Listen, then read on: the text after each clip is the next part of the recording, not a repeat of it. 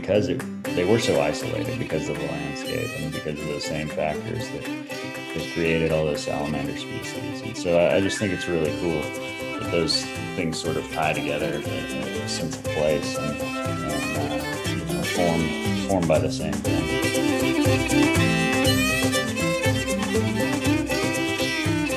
Appalachia Meets World, a podcast about place and perspective, but always Appalachian. Welcome back to Appalachia Meets World. We're here on a special edition. We're with Dr. JJ Apodaca. He is a conservationist and geneticist and the owner of and founder of Tangle Bank Conservation. He also currently is the director of conservation and science for the Amphibian and Reptile Conservancy. He went to the University of South Florida and got his BS in biology and got his PhD in biology from the University of Alabama. He has worked to improve wildlife conservation at a local and national level and has worked on numerous conservation projects focused on southeastern amphibians and reptiles, including the red hill salamander, bog turtles, green salamanders, hellbenders, and, and several other species of conservation concern. I'm not going to read all his bio because it's really, really long, really impressive. Neil and I will post it um, to our social media sites, and you can check him out or just search for the Conservation of Science uh, for the Amphibian and Reptile Conservancy, uh, where he's the director. Dr. Apodaca, do you mind? Do you mind if I call you JJ? Yeah, no, not at all. Please. we, we uh, nobody calls me doctor. we well, we definitely appreciate uh, your time. We're honored and and uh, uh, appreciate you being part of our our show. Yeah, yeah, happy to be here and and uh, love sort of what you guys are doing and the and the idea behind it and and uh, yeah, some of your perspectives here. So our podcast is really grounded on place and perspective. But with this special uh, episode, a few episodes back, Neil and I were talking about some of our childhood memories. One one memory that stands out is a festival that we always grew up going to. Um, that was in the Pine Mountain State Park in Pineville, Kentucky, part of the mm-hmm. Appalachia. And as part of that festival, Neil and I always went and partook in um, a lot of the festivities. One being going to what they refer to as the cove in, in, the state park there. And as part of that, we would always go and while our parents were doing other things, we were off in the in the ponds and the rivers flipping rocks and coming face to face with salamanders. We thought it was the most magical thing and it always took us back it, it still to this day always takes us back to, the, to our childhood and i was reading and i mentioned it on the episode i was reading not too long ago that there are more salamanders species in Appalachia than anywhere else in the world. And I thought that was the coolest fact that a lot of not that not a lot of people know about. So that's really why we wanted to have you on the show to talk about a little bit about the salamander, to talk about the work you do, and just to educate and inform us a little bit more about the species and how it's important to Appalachia. Yeah, I you know I, I hear that from a lot of people, and I think that's that's amazing that that you know they have such great memories of catching salamanders as kids and you know i'm a huge believer and I'm, obviously i'm a conservation biologist but I'm, I'm such a believer in like people having the opportunity to experience nature and conservation. Salamanders are such a great way because there's nothing scary about them right? And and and you get to interact with them like you did firsthand. Uh, and i think that's just such a, a, a really powerful way to develop a sense of place, develop, develop a conservation ethic, and uh, just caring about you know your local stream or your you know the place you live, sort of thing. There's nothing wrong with your older brother throwing salamanders at you, is there? No, no. just to kick it off, one thing that we ask all our guests, and if you've listened to any of our episodes, you will know that Appalachia is big on tradition. Our family's big on tradition. And one of our family traditions over the holidays is we have a huge spread of appetizers. Really, we eat more appetizers than the meal. It's just a big thing in our family. And, and it kind of has an icebreaker. Do, do you have a favorite appetizer or holiday dish? Uh, man, um, uh, being from Asheville, you can say beer. That's that's fine. Yeah, that's. I mean, that's a that's a definite always appetizer. Um, yeah. We do a lot of uh, Mexican style food, and so like a uh, you know like a, a good guacamole and oh. Uh, that kind of dip. Um, nice.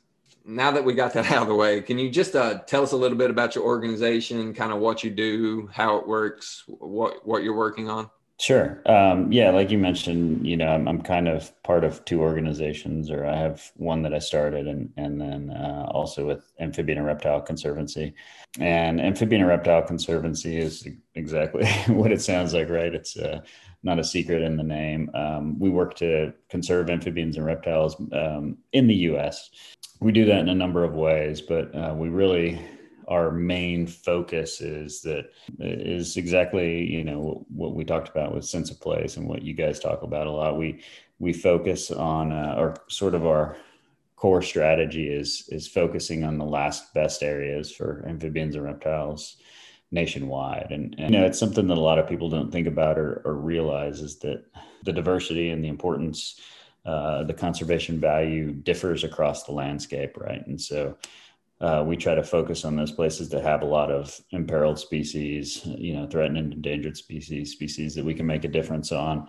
Luckily for me, because I love living here, the Southern Appalachians is one of those areas. And, and really important for uh, a, a number of amphibians and reptiles and, and the conservation of those. How important or, or how significant is the salamander to Appalachia and, and how, how has it become so populous for the region or how has it become you know a global hotspot for salamander biodiversity how do you measure importance is is yeah, always right. a tough question right it's it's kind of uh, there's there's several ways to value it but um, i think there's a lot of them i love one of my favorite quotes is um, you know from the great appalachian author uh, Barbara Kingsolver, and she she actually has a couple salamander quotes, but she says uh, salamander should be on the flag of Appalachia, which I always love, and uh, it, you know it just it is. It's kind of kind of when you think about this habitat and you think about um, you know going in coves and and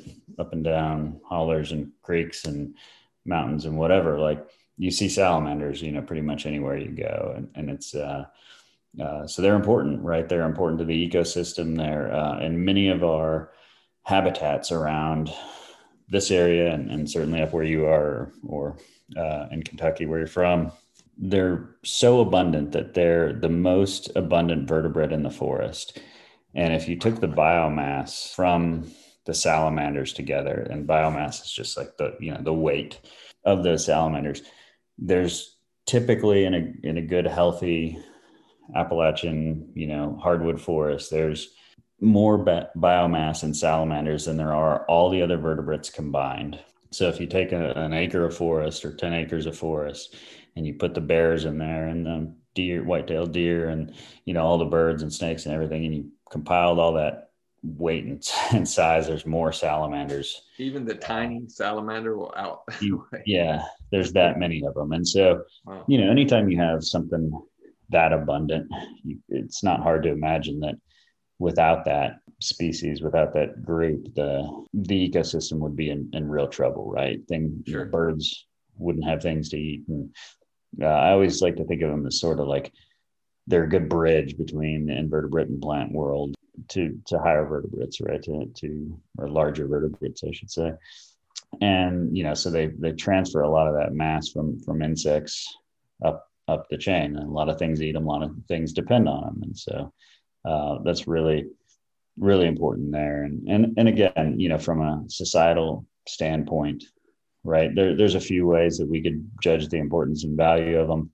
I always like to say that uh, we depend on the ecosystem, right? right? Uh, as, as people, we, de- we want clean water, we want healthy forests to go hiking in. Uh, we want timber. We want to hunt turkey and deer and uh, have healthy brook trout streams. And so healthy ecosystems depends on depend on salamanders and other amphibians and reptiles and, and we depend on healthy ecosystems and sure and then beyond that you know there's just the value of of getting in touch with nature and and um, flipping over that rock for the first time and seeing yeah. one face to face yeah exactly and you know again we were talking a bit about this, I think, before we started recording. But as a conservationist, right, there's there's nothing quite like that experience for for kids or for for people uh, developing uh, conservation ethic as they grow up. And there's actually been some cool research on how people become connected the environment and and you know sense of place and care about forests and, and healthy streams and that sort of stuff. And the number one way is sort of unstructured exploration outside. And uh, so, you know, you can give tours all day long, you can tell people facts, but none of that's going to have as much of an impact as just going out and exploring. And and the reason for that is because when you flip a log and you see a salamander or, you know even a brightly colored millipede or something cool. Like that's neat, right? And I always say for a little kid, that, that's like magical. flipping a log, finding a salamander, smacking a box turtle. Yeah, yeah, and you know, I mean, like most people I talk to at this remember the first time they caught a box turtle, or the first time they found a huge bullfrog, or a red right. salamander that blew their mind, right? Like they didn't think those colors existed. We see all these colors on TV for you know tropical rainforest frogs and stuff, and nobody thinks that exists in their backyard, and it does. Every bit of that color and every bit of that those amazing species is right here in in the local Appalachian trails and streams and and places. You've just got to go look for them. How have the salamanders become so populous? Does it date back to a certain time where uh, something happened, or mm. Is it just one of those things? The the the climate, the the, the mountains are just a perfect spot for uh, the generation of, of salamanders? So, I mean, that's a really interesting question and, and really interesting topic. And, and I think biogeography like that, the, the history of it all is never a simple answer. But in this case, it's probably a little bit of a combination of like a historical accident. Uh, there just happened to be some species in this region and then the, you know probably the driver of it is is really that these mountains are just so old. You know they're the oldest mountains in the world.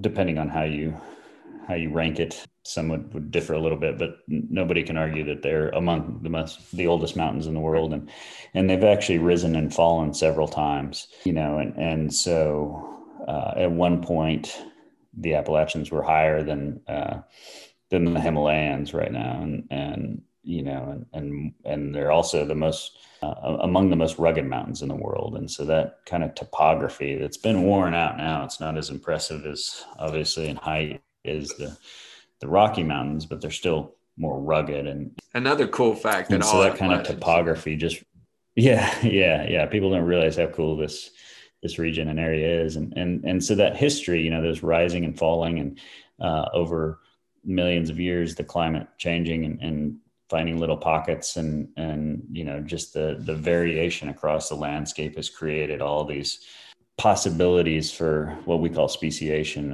or the creation of species. And that happens to for most salamanders at least most of the salamanders in the families that are here uh, they don't disperse very well. You know they're not like a, a bird that can fly over a mountain peak and or whatever. So right. so you get these little sort of geographic changes and and it separates them and time is is sort of what separates species and uh, they go on their own trajectory and even if they come back together after a long period of time they're not you know not going to uh, reform into one species. Yeah.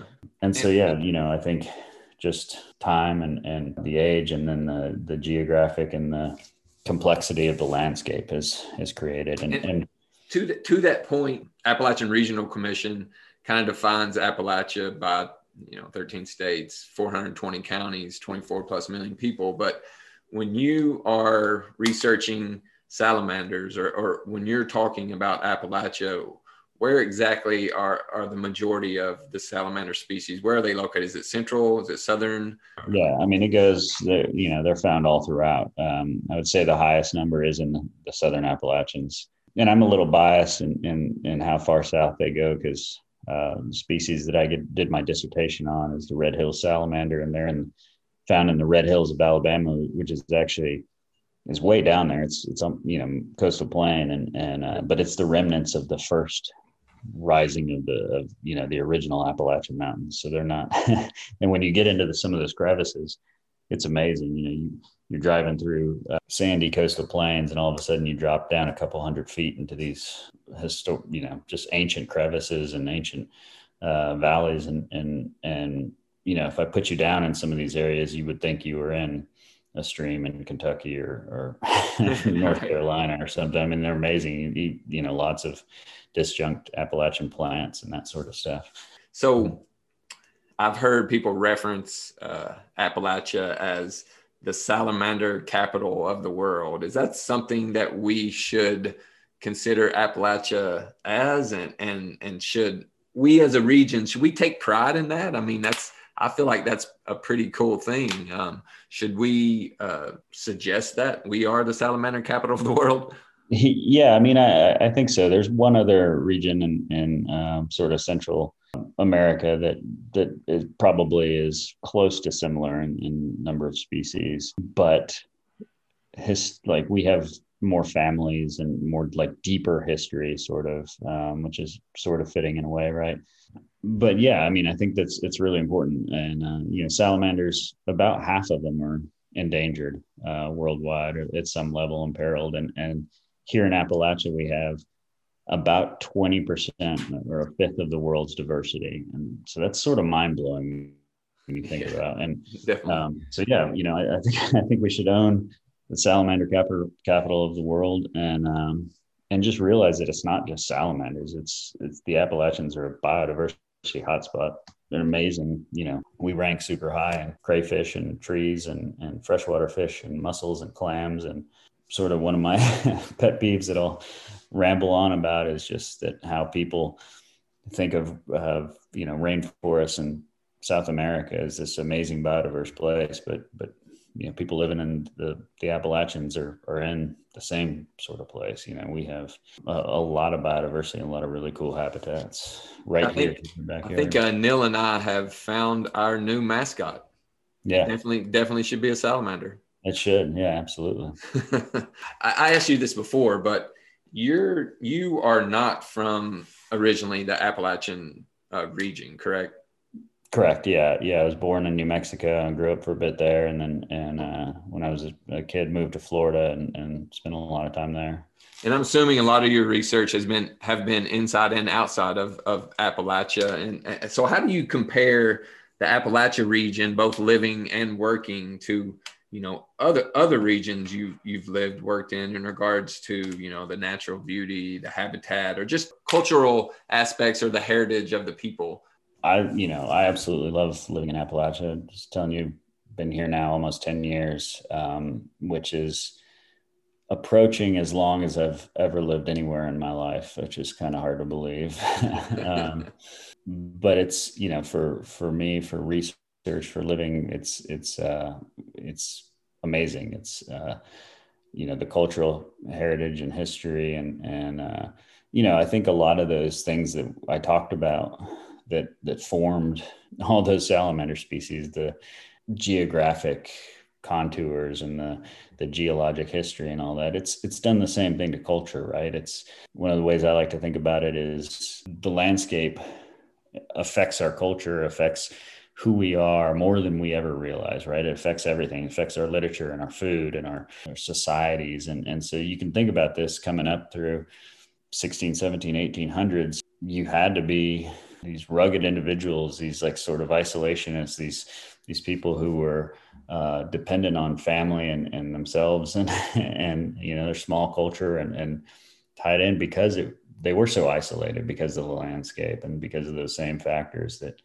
that created all those salamander species. And so I, just think it's really cool that those things sort of tie together a, a sense of place and and uh, you know are formed formed by the same thing. Just that intersection is is a really cool aspect I think of the salamander and, and sense of place or the history. When I was looking at your bio, looking at your background, I saw that you discovered a new species of salamander, the hickory nut gorge green salamander. Mm-hmm. How rare is it to discover a new species for one? And can you walk us through that? Like when you discovered it, was it just eye opening or how cool uh, of a discovery was it on your end? I mean, I think that's, that's pretty impressive to uh, discover a new species altogether. Thanks. Yeah, I mean, you know, it's it's not entirely uncommon because we know so little about our our natural world, right? We're still discovering species all the time. They're still discovering species in the Great Smoky Mountain National Park, even though it's one of the most studied places in the world. You know, yeah, yeah. You know, the the discovery of this species was super exciting for me. I will say it wasn't, you know, sort of this the what people picture. We we sort of knew that this was a, a species that was found in the area. We discovered that it was genetically very distinct, right? So it wasn't like we found something in a rock that we were like, oh my God, no one's ever seen this before. It was more like, hey, we thought it was this species. We thought it was normal green salamander. We got the genetic evidence. Oh my God, this thing's totally different, right? This thing's very, very distinct and very, very divergent and, and its own its own species. And then once we, you know, discovered that, we can look at how it the morphology, how it looks, and we can start to say, oh yeah, this thing is pretty, pretty different looking. But yeah, it was it's uh really uh, an honor to to work on something like that, and and, and was, yeah, was a lot of amazing. fun. Through your work, as, as you described, you, you focus on conservation, obviously, and obviously the Appalachia region has a large part of it ha- has been ha- has mm. been populated by the extractive industries.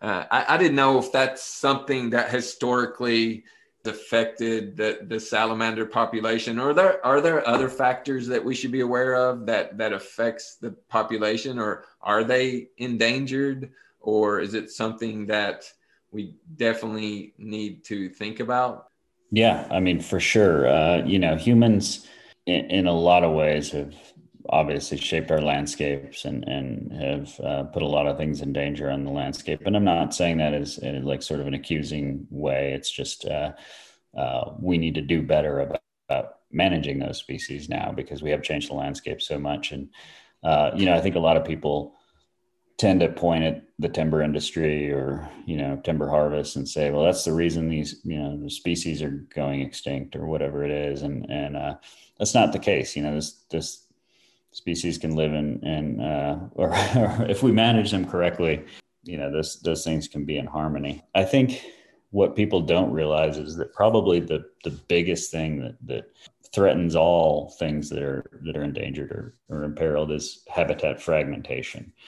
Um, and that's, it's just like habitat loss through you know roads going through and through uh, the habitat changing because of things we do. And, and there's all sorts of reasons for that you know like like opening it up putting a road through dries out habitats and it changes the ground soil. And like there, there's a million reasons right?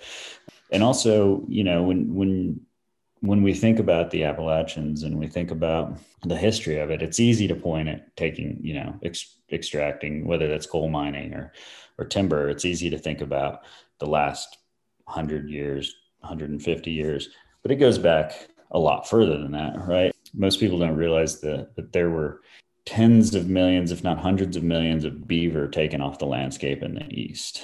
And so when you would have gone through the Appalachians in the 1400s before European trappers came and, and started wiping out beaver, it would have been a vastly different landscape, right? The Asheville would be nothing but underwater and, and beaver dams and, and like you know they're like the the area would have been inundated not completely obviously but like all these valleys would have been much more wetlandish and when you drive through all these mountain valley or now that's where roads and farms are, right? That's where the the production is. Right. so so those things have been really eliminating habitat for a long time. And and then there's, you know, other habitat types that have also been impacted that we don't we don't think about like uh, high elevation spruce and fir. We pretty much wiped out all of our of our spruce for World War One uh, to to make our you know the fighter planes. So like basically our, our natural resources at the time that was the wood that was needed to make those planes, and and you know those natural resources saved us, right? helped us win a war. You know we haven't done the work to sort of restore them and and to put them back to what they should be and what they need to be for the species that inhabit them. What can we do as a region to help help out in the conservation or not necessarily maybe on a day-to-day basis but what you know what can we do to help the population to thrive? Mm-hmm. is there more education that needs to be done across the region in regards to protection of the salamanders or is there something specific that we can do?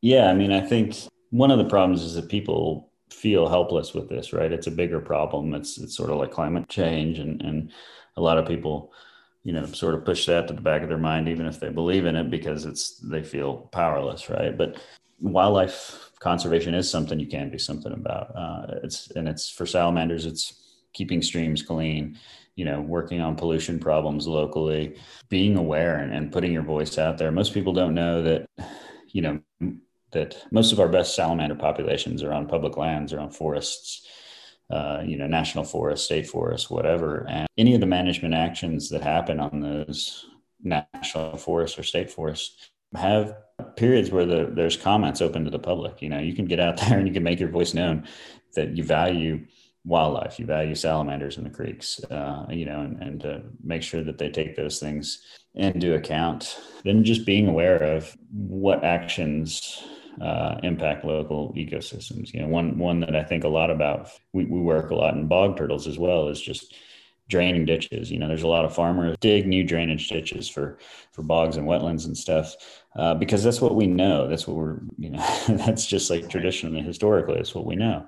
They don't know that there's an imperiled or endangered turtles in there, and uh, so being open to not extracting hundred dollars worth of hay from that field every year or something like that. You know, the, these are small changes that make a, a big difference. Yeah. One question I want to ask. So I've heard the term sky islands on occasion mm-hmm. when they're talking about the Appalachian mountain range. Can you just tell us what that means? I I, yeah. I think I kind of have an idea what the sky island refers to, but can you just mention that and how um, majestic it is in the Appalachian Mountain Range? Sure. Yeah. Um, you know, I mean, Sky Islands is is pretty much exactly what it, what it sounds like. It's it's islands of of high elevation habitat that are essentially islands because the species that uh, occur on them can't persist below a certain elevation and and and so they're you know they're not surrounded by water obviously but they're surrounded by uh, inhospitable habitat you know so we have a, a lot of really cool sky islands in the Appalachians of, of different types. One that I work a good amount in is uh, high elevation spruce fir. Um, actually, there's a, a, salamander in that called the pygmy salamander that's you know stuck on these sky islands, and, and obviously it's a it's only a couple inches long. it's not to uh, hop over or fly to uh, an island that's a you know 50 miles away or a couple hundred miles away. And uh, but right. we also work on things like appalachian cottontails that are found on these high elevation. As far as like how majestic they are yeah you, you know i encourage everybody to go check out some of these these areas. Roan mountain is one that's incredible. You know you get up there it's it's a different world. Mount mitchell uh, you know you get to the highest point east of the mississippi and it's breathtakingly beautiful even even when you're not overlooking the mountains when you're just in the high elevation spruce up there it's it's uh, there are different species depending on which sky island you're you're on. Is that is that correct? Yeah. right in saying that? That's pretty cool. Yeah for sure. Yeah uh, one thing I, I, would like to do if you're open to it is have just a, a lightning round of, of, some questions i'll ask neil to put like five minutes on the clock and and i have a bunch of questions that we can run down just simple answers if you want to say yes or no that's fine Sure, as long as you edit out uh, all my mistakes. okay, uh, if Neil wants to start the clock, first question. So, what's your favorite salamander? Mm, uh, I have to be a tie with the green salamander, hickory nut gorge green, the one uh, we talked about, and, and the red hill salamander. Cool. Uh, do you have a least favorite salamander? Mm. Nope. No, oh, you love them all, right? Love them all, yeah. Yeah. So I've, I've heard both terms used. Are, are salamanders considered lizards? No. No. Uh, lizards are reptiles. Um, salamanders are amphibians. Newts are a type of salamander, uh, which a lot of people don't realize. Um, kind of like a toad is a frog. So. Gotcha. Cool. Uh, we, we spoke about Sky Islands. What's your favorite mountaintop for catching salamanders? Hmm. I love uh, some of the ones in the Nantahala National Forest, like Standing Indian, and uh, that's a really special place. And uh, the Black Balsam Mountain Range uh, near me here in Asheville is is pretty amazing as well. Uh, I think one of the coolest thing about salamanders regeneration. Do all salamanders regenerate? Yes. Yeah. Yeah. All of them can regrow a tail and you know certain limbs and and that sort of stuff. I guess a two part question. What's the best way to catch a salamander? Gloves or no gloves? And also, are all are salamanders poisonous? So it, it helps. You know, if you wear gloves, it helps protect the salamander from from oils and things you might have on your on your skin. Um, but no, uh, not all of them are poisonous. Um, there are some poisonous, like newts, um, like the eastern newt we'd see around here. If you ate it, you might be in a in a world of pain. Uh, some of the newts out west in California and, and uh, you know Oregon and stuff. If you ate those, you you it would kill you. Um, and some of the other newts worldwide, it would kill you. But um, but you can handle them you know, there's nothing that's not gonna it's not gonna rub off on your on your skin and yeah, that's, that, that's good to know. I don't plan on eat, eating any uh, salamanders, but that's definitely good to know. yeah, yeah, just don't eat them and you're safe. Uh, so to that point, what do salamanders eat and how often do they eat? Um, yeah, they eat, you know, small, uh, it depends on the salamander, obviously, mostly, uh, most of the terrestrial or small streams is small insects, that sort of thing. You know, things like hellbenders, really large salamanders, mud puppies. Um, they will eat small fish and, and crayfish. Uh, hellbenders love crayfish. That's sort of their, their favorite meal. But yeah. What is the biggest salamander uh, in size that you have ever found? And, and just in general, what's the largest uh, salamander? How, how big can they get? Um, yeah, so the, the largest salamander is um, are some of the what we call giant salamanders, um, which are relative to the hellbender, which is found here in Appalachia. And there, um, there's a Chinese species and a Japanese species. And uh, I want to say that the Chinese species a little little bit larger, it gets to be about six feet long and pretty healthy. So that's a that's a very large salamander. um, the largest one I've ever found is you know hellbenders are our largest species in the United States. I've found some pretty healthy good, you know, adults above a little bit longer than two feet. Um, pretty chunky. Yeah. Right there in, in, in the Asheville area. Mm-hmm. Yeah.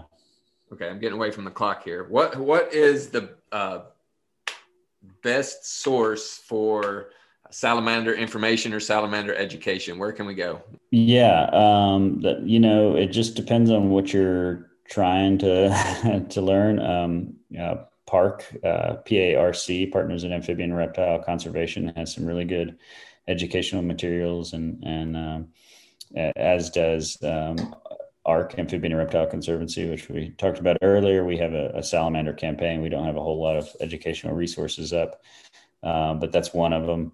Uh, and then other than that, you know, almost every state has like a uh, a website dedicated to the amphibians and reptiles of the state that you can learn at. Like we have a uh, herps h-e-r-p-s of nc.org i believe here in north carolina. You can you can learn about the salamanders here. And uh, there's lots of other really great sites but um, those are some that come to mind i'm running out of time here but what's the longest uh, just on a personal level what's the longest expedition or research trip that you've been on Ooh, um, couple weeks i guess probably yeah I, I am out of time, but I want to ask you a couple local questions just because you are in the Asheville re- region. So, what's your favorite Asheville restaurant?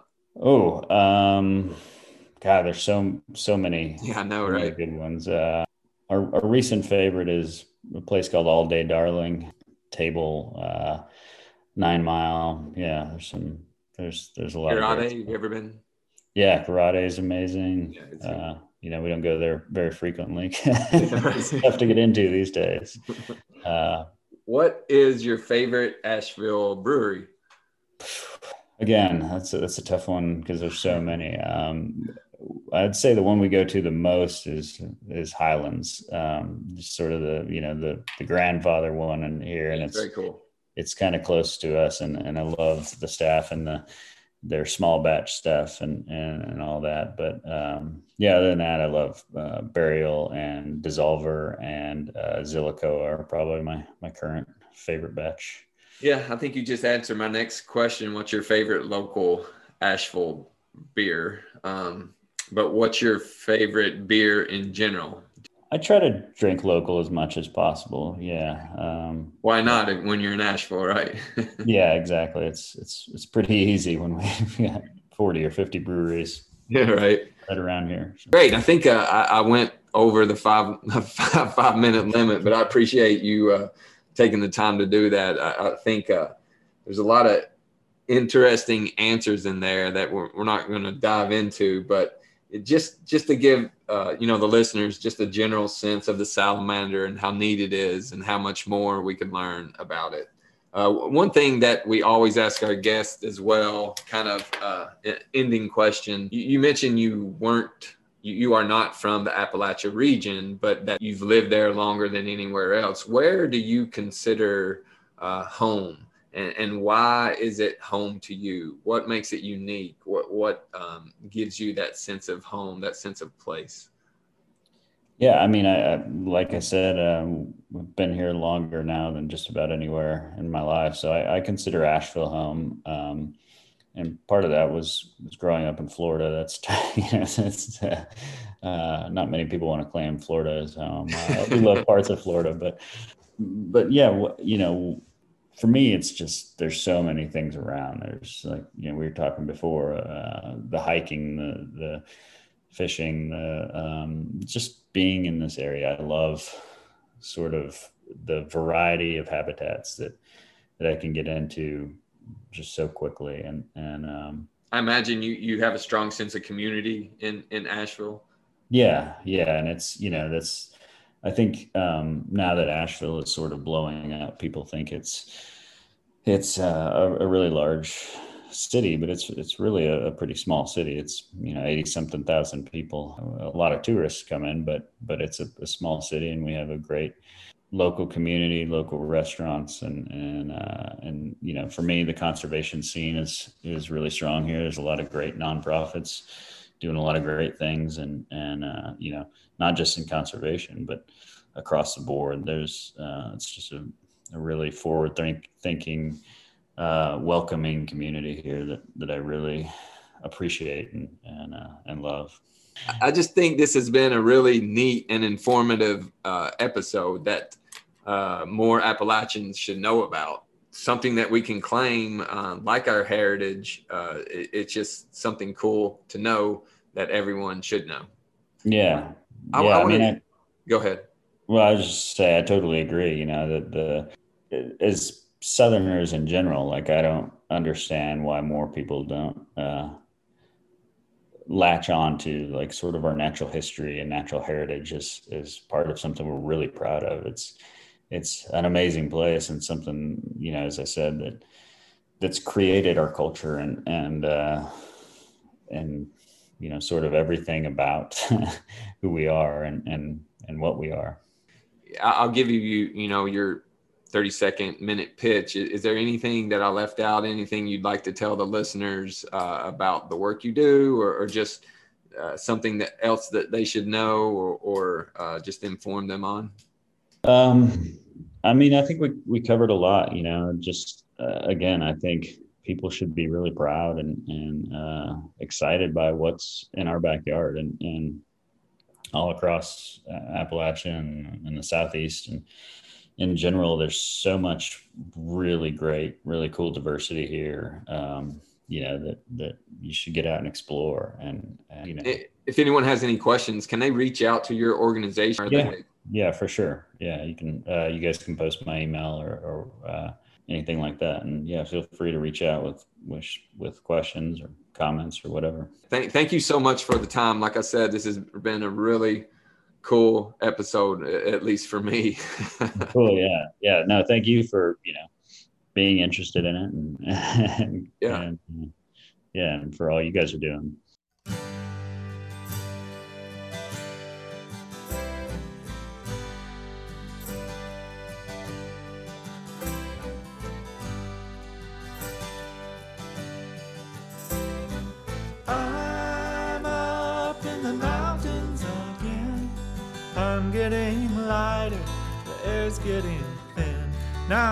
Facing down with a grin. I've been in the city too long, sidewalks and buildings and singing sad songs. Now I'm back up where I belong in the mountains again.